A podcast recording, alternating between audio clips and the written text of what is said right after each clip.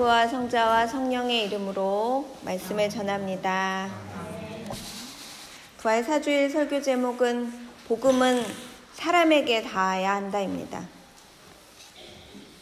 제가 요새 성교 신학 종합 시험 준비를 하고 있는데 성교에서 가장 중요한 게 어, 무엇인지 다시 한번 마음에 새기게 됐습니다. 그것은 이방인들을 찾아가는 멈추지 않는 움직임입니다.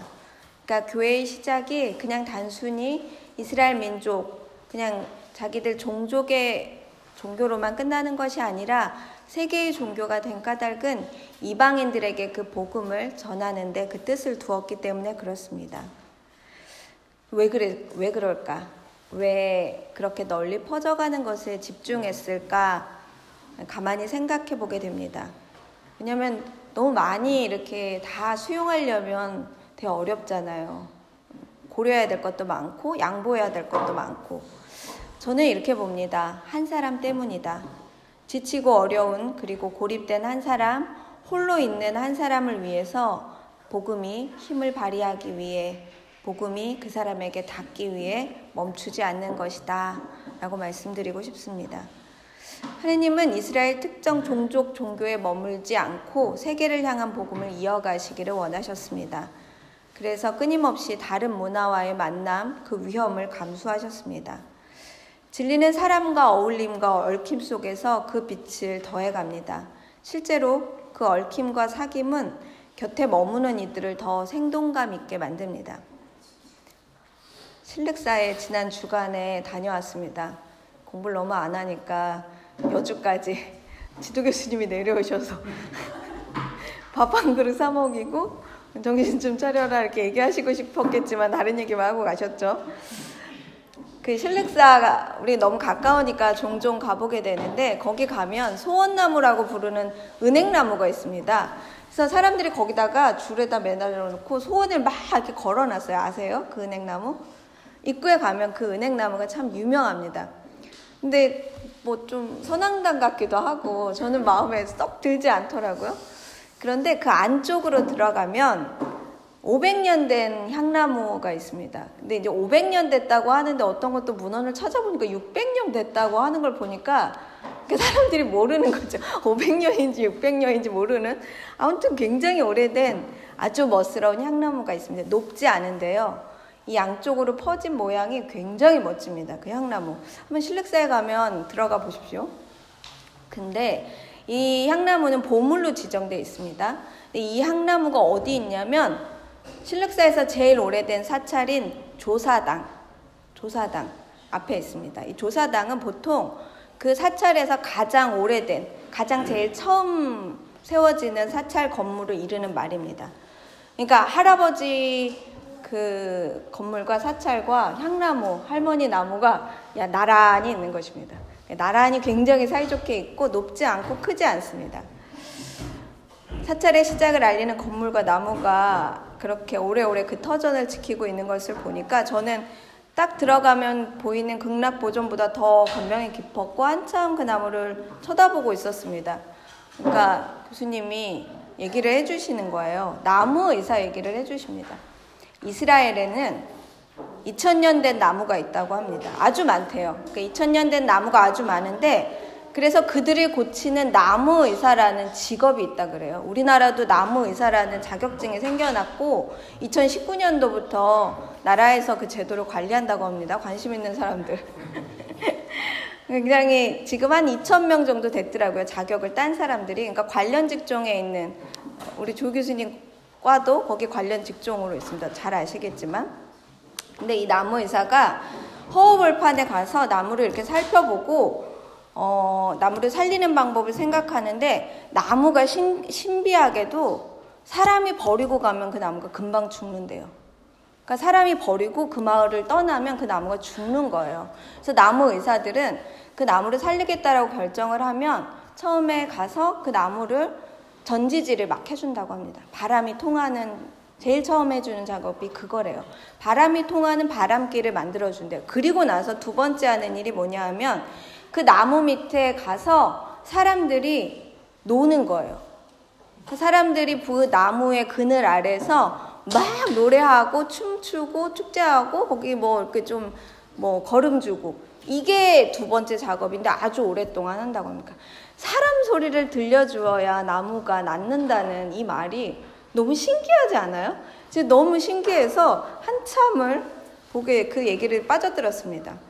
신기하게 그렇게 하고 나면 나무가 오래오래 살고 나 앓고 있었던 병을 회복한다는 거 하는 거죠.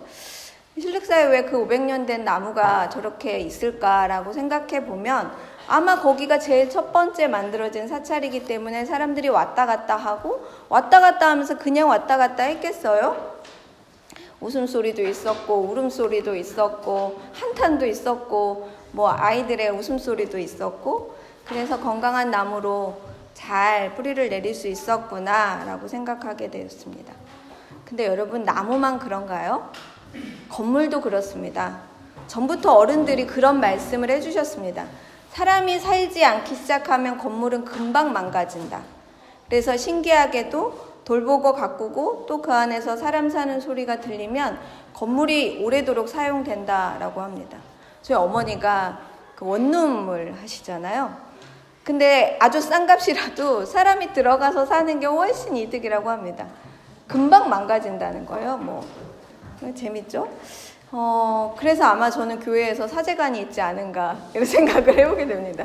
사제가 살면, 물론 이제 고장나면 금방 고칠 사람이 있어서도 있겠지만, 사람들이 오고 가는 그 소리가 들리고, 어, 오고 가게 되면 그 안에 있는 가치와 이야기와 또 지속할 수 있는 어떤 무엇이 생겨나는 거죠. 우리 교회는 녹색교회로 2015년부터 활동하고 있습니다. 무엇이든지 사용기간을 늘리는 거에 아주 집중하고 있죠.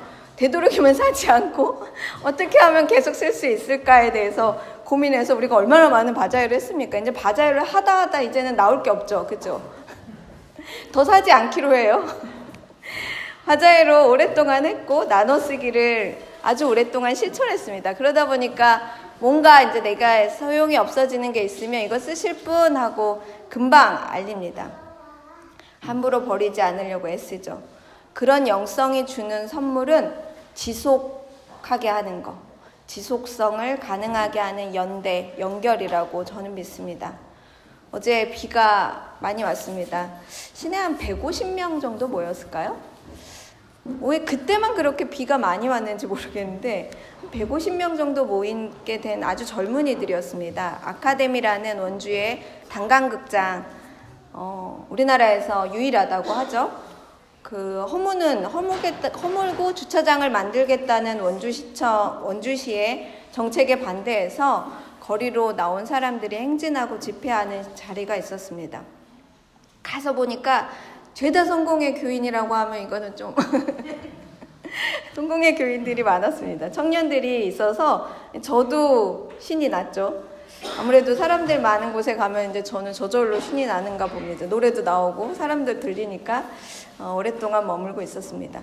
오래된 것을 지키려는 이들의 소리가 너무 귀했습니다. 젊은이들이 문화적 가치에 그리고 원주의 근대적 유산을 이토록 진심으로 기억하고 지키고자 이렇게 모여 있으니까 아, 이 젊은이들이야말로 녹색 영성을 실천하는 사람들 아닌가라는 생각이 저절로 들었습니다.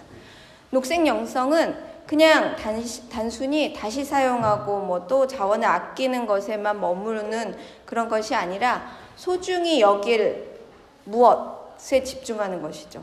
그러니까 새 것에 그 가치를 두는 것이 아니라 사람들이 거기서 살면서 생겨난 여러 가지 사연들 그리고 얽히고 설킨 역사들 이런 것들이 거기 있는 것을 함부로 하지 않겠다는 약속과도 같은 것입니다. 우리들의 삶이 우리들의 역사가 그냥 이렇게 이어진 것이 아니라 무언가의 끝에 무언가의 사연 속에 생겨난 것이다 라는 그런 사람들의 이야기를 함부로 하지 않는다는 실천이죠.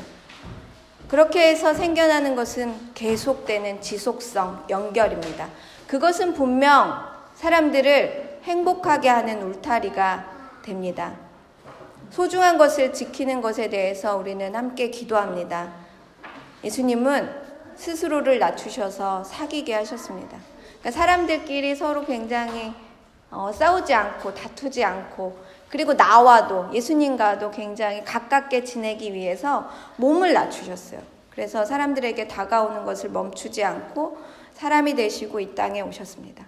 그 소중한 관계를 누구라도 쉽게 알기 쉽게 아이들도 알기 쉽게 착한 목자라고 말씀하셨습니다. 그리스도를 믿는 우리들은 그래서 목자가 이끄는 양이 되어서 그분이 열어주시는 문으로만 다닙니다. 그 문은 사꾼이 열어주는 문과는 달라서 안전하고 풍요롭고 길을 잃지 않습니다. 착한 목자라고 부르는 이 대목은 많은 것들을 상상하게 됩니다. 예수님은 우리들의 삶과 먹을거리 그리고 위험에 대해서도 모른 척 하지 않으십니다. 그러니까 하느님 나라를 만들고 엄청난 것들, 아주 큰 것들에만 집중하는 게 아니라 나의 삶, 내가 뭘 먹고 내가 어떻게 하면 다치지 않는가에 대해서 아주 관심한다는 거죠. 우리와 아주 가까이 계시고 우리를 언제나 돌보십니다. 우리들 곁에 머물게 하시고 우리의 걱정과 기도에 귀를 열어주십니다. 문을 열어주시고 때를 알려주시고 돌봐주십니다. 그러니 우리는 예수님 곁에 머물 수 있습니다. 우리 하느님은 높은 하늘에만 계신 것이 아니라 경계를 허물고 한없이 한없이 가까이 오라고 요청하십니다. 사람이 머물도록 하신 일은 사도행전 오늘 일독서에서 읽은 신도들의 공동생활과 연관이 있습니다. 우리의 울타리이신 예수님이 모범이 되셔서 실천해 주시니 우리도 사람들이 곁에 머무는 일에 헌신적이고 사심이 없습니다. 이것이 교회의 참 모습입니다. 교회 완성은 계속 경계를 허물어서 복음의 소식이 전해지게 하는 데 있습니다. 그것은 일부 아는 사람, 가진 사람, 높은 사람에게만 머물지 않고 문을 활짝 열어서 어울려서 더불어서 오늘 듣지 못한 사람, 그리고 말을 이해하지 못하는 사람, 아직은 그 소식을 들어본 적이 없는 사람들에게 이어지도록 이야기를 끝내지 않으시고 계속해서 말씀해 주십니다. 부활의 소식이 공동체에게만 내린 것을 우리는 기억합니다. 어떤 뛰어난 제자나 어, 다 그 소식을 들을 만한 갖춤을 갖춘 사람 한 사람에게만 당도한 것이 아니라 모여 있는 제자 공동체에게 당도했습니다. 한 사람만을 사랑하신 것이 아니라 무서워서 모여있는 이들을 찾아간 예수님의 부활을 기억합니다. 그리고 그들 모두에게 차별 없이 사랑을 나눠주시고 두려움을 가져가고 평화를 전해주신 그 사건이 부활의 사건입니다. 그분의 돌봄은 서로의 이야기를 나누도록 했고 그 이야기의 나눔은 돌봄으로 이어지게 했습니다. 낯선 이를 찾아가는 그 움직임, 그 실천을 멈추지 않으셨습니다. 그래서 우리는 서로 돌보고 살아가야 합니다. 되도록이면 사람들끼리 이렇게 좀 사이좋게 해야 돼요. 그래가지고 좀 웃기는 것도 좋아요. 좀 친해지게. 그리고 먹을 거 있으면 좀 나눠주는 거 아주 좋습니다.